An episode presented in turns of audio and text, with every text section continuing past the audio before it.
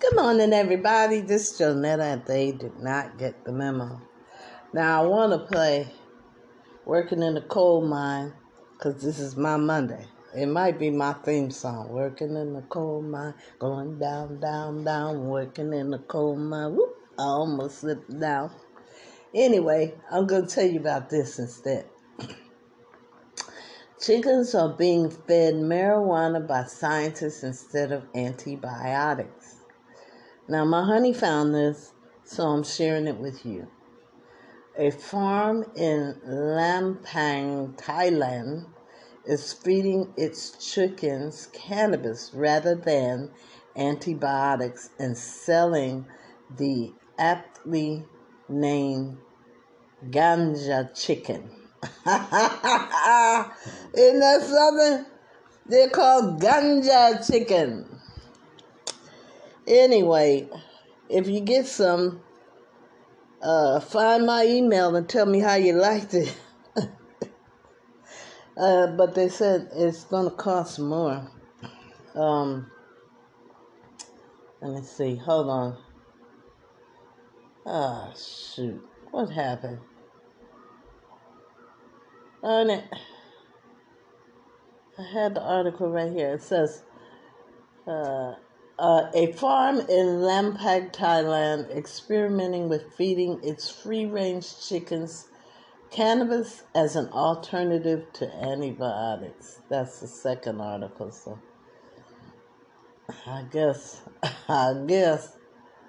Uh, says researchers from the Department of Animal and Aquatic Sciences at Chiang Mai University have been studying the experiment's results, which has been running since January 2021. Less than 10% of the 1,000 chickens on the farm have died since the dietary change, matching the mortality rate of prior seasons where no severe outbreaks of disease threaten the flock.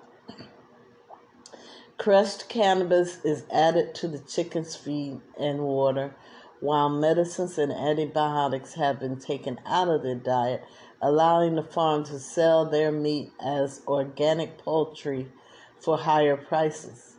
Consumers looking for chickens that weren't fed antibiotics are paying about $1.50 a pound for the organic alternative, about double the usual cost. The product has been called ganja chicken and is allegedly more tender and better tasting. I tell you that marijuana's got more than one uh, uh, purpose, huh? For, for all kinds of things, it seems to be fixing. I don't know what took them so long to legalize it. I know they couldn't figure out how to make a cash cow out of it, and you know our government, you ain't selling nothing, they're not getting their cut out of.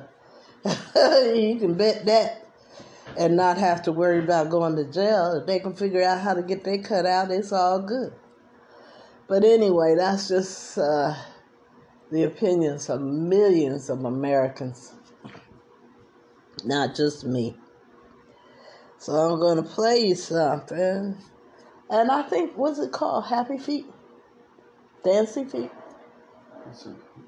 Dancing Feet. Anyway, listen, I hope you like it.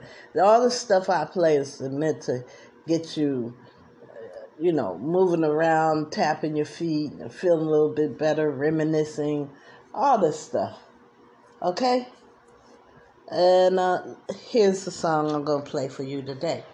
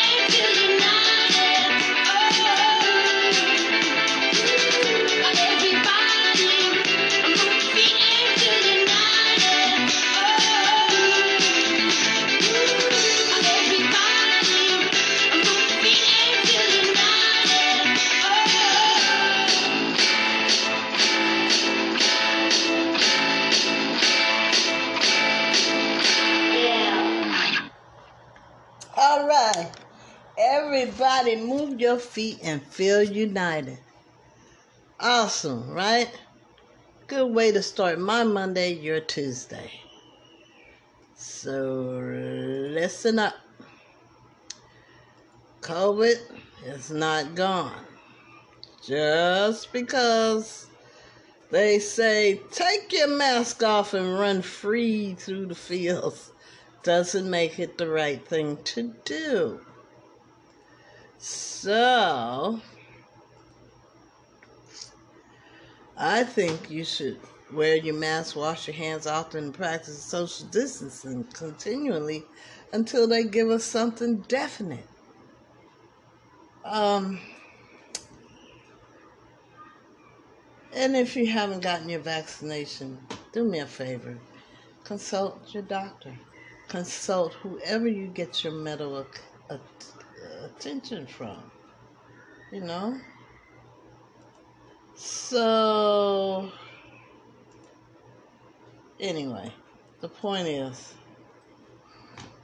I want you to be here for your family, friends, and loved ones.